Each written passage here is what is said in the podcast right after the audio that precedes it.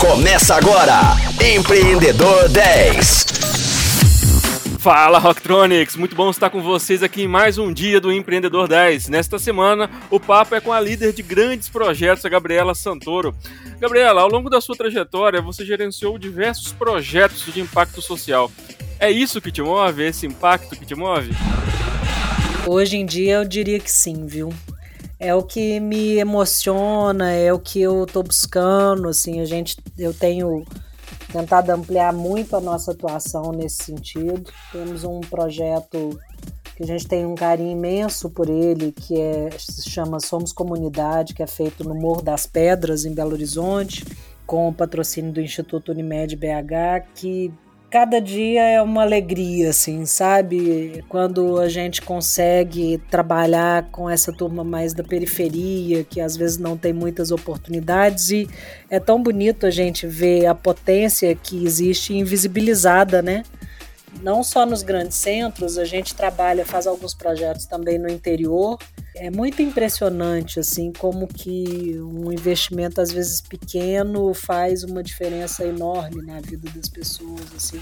Eu não estou dizendo só a diferença do dinheiro, não, né, assim, do cachê ou do, do serviço que a gente contrata. A diferença de você conseguir ser enxergado, eu acho, às vezes, em algumas situações, sabe? Ser valorizado, de ter um espaço de fala que às vezes você não tinha antes. É uma emoção muito diferente, assim, em termos de realização e é muito gratificante. E qual a importância Agora falando com profundidade um pouco maior nessa relação que você tem com os projetos, qual a importância da visão estratégica, né, atrelada com a integração operacional para amplificação desses, desses impactos positivos nas suas ações? Olha, eu diria o seguinte: se você não entender o propósito daquilo que, que você está fazendo, e quando eu digo você, né, isso permeia todos os colaboradores que trabalham com a gente em num determinado projeto, você não tem como garantir a melhor entrega, porque a sua entrega ela vai ficar descolada da, do seu objetivo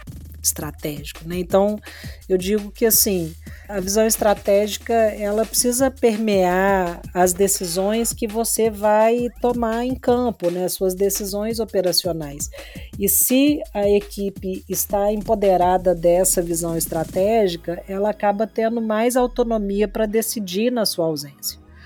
Porque as pessoas sabem o que é importante, o que é relevante, qual o caminho que você tem que trilhar ou qual o objetivo que você está mirando. Pode ser, né? Muitas vezes a gente traça determinadas metas e a gente define objetivos e vão acontecendo coisas ao longo do projeto que você vai mudando aquilo um pouco e às vezes até para melhor, assim, esse projeto que eu citei agora há pouco, Somos Comunidade, ele tem essa característica, a gente foi aprendendo junto com, com a comunidade do Morro das Pedras, a partir de uma escuta que foi feita com eles e depois é, do envolvimento de alguns profissionais, a gente foi percebendo que determinadas ofertas que a gente tinha imaginado no início do projeto estavam descoladas com a realidade daquela comunidade e a gente ajustou esse rumo. Então, você ter uma visão estratégica é sempre muito importante para você fazer a correção do rumo operacional. E se você consegue corrigir esse rumo, você tem uma amplificação dos impactos que são positivos. Eu digo que duas coisas. Você tem a capacidade de minimizar ou às vezes compensar determinados impactos negativos e você tem a possibilidade de amplificar os impactos positivos. Esse projeto ele vai ser é, finalizado agora com um festival documentário nós estamos em processo de edição desse material. Ele vai ser divulgado em setembro. Eu acho que vai ter uma repercussão muito interessante, assim, porque você de fato consegue enxergar a favela com outros olhos, né? Como a favela ela é potente, como ela traz coisas muito interessantes. Então, a gente tem isso. Quando você tem uma visão estratégica que é atrelada com a operação, você consegue ter essa amplificação de impactos. E a gente fala muito aqui de inovação e empreendedorismo, né? O que, que significa para você a inovação na gestão de projetos? Olha, eu vou te dizer, trabalhando com eventos culturais esportivos, a gente inova todo dia, porque todo dia é uma nova emoção que a gente vive, principalmente hoje na área cultural. Mas eu acho que inovar é você sempre ter a capacidade de olhar os processos e formatos e buscar essas melhorias, né?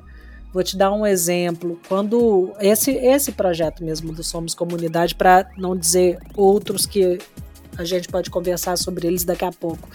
Mas esse projeto Somos Comunidade, ele desde 2017 ele vem sendo realizado em praças públicas de Belo Horizonte com o formato de um festival que reúne alunos eh, de uma escola de artes que a Unimed detém no Morro das Pedras, com alguns artistas profissionais da cidade. Então é uma espécie de musical, assim, são, é um espetáculo que você tem cenas de dança, algumas intervenções de teatro, com uma banda base, tem participação de orquestra, de coral, uma, uma coisa muito linda. Quando a gente se deparou com o processo da pandemia e no começo de 2020, naquele primeiro momento, acho que como todo mundo, a gente ficou meio paralisado assim, tipo, nossa, e agora, né? Como é que eu, eu faço esse, esse, esse festival nosso? Ele é um festival que reúne um elenco de 400 pessoas, para você ter ideia. Dentre essas 400, várias crianças e, e, jovens que são menores de idade. E aí a gente falou, pô, como é que vai ser isso agora, né? Porque já é algo que esses jovens e essas crianças alimentam a expectativa de todo ano poder participar desse processo, que para eles é muito rico, não só em termos de criação da cenografia, da, da coreografia, da, dos seus figurinos e tal, e de se apresentar né, num palco com uma estrutura profissional na cidade, mas é, também pelas, pelos relacionamentos que tem com artistas profissionais e tudo. Então a gente falou, poxa, né, a gente não vai fazer, não fazer é, nos pareceu uma opção que não era viável naquele momento. E aí começamos a discutir uma mudança de formato, eh, trazendo já uma, uma vontade que a gente tinha ali embrionária, eh, também já há alguns anos, de ampliar o impacto social desse projeto, de ter uma presença mais forte da comunidade. E aí a pandemia com toda essa crise que ela trouxe, ela também revelou uma oportunidade para a gente. Então, eu acho que inovar também é um pouco isso, sabe? Você reconhecer oportunidades em é, situações que são, às vezes, muito negativas, né? E foi isso que ocorreu com esse projeto. A gente fez uma mudança de formato para ele ser viabilizado, em que a gente trabalhou ao longo de 2020 uma série de ações menores, mas que trouxeram um resultado muito relevante para a gente é, em termos de escuta sobre aquela comunidade, de aprendizado sobre aquela comunidade, a sua expectativa, os seus sonhos, as suas frustrações, e a partir dessa, dessa escuta, a gente construiu um festival no formato virtual, que é também um documentário que é permeado por todas essas falas é, da própria comunidade. E a gente não conseguiria ter feito um produto tão bonito como ele está ficando, que em breve vocês todos vão conhecer, se a gente não tivesse se deparado com essa esse desafio de ter que inovar naquele momento de pandemia. E o mais bacana disso tudo é que, embora a gente não queira largar as ruas, porque a gente tem, né? Eu tenho uma vocação, as minhas sócias também, para essa coisa de evento de rua, a gente gosta dessa confusão. É, a gente percebeu que essa relação mais aprofundada com a comunidade, ela é uma relação que traz também muitos benefícios. Então a gente vai seguir com esse projeto ao longo de 2022. A gente está concluindo esse ciclo dele agora, em setembro, outubro, já planejando a sua retomada em 2022 a partir de todo esse aprendizado.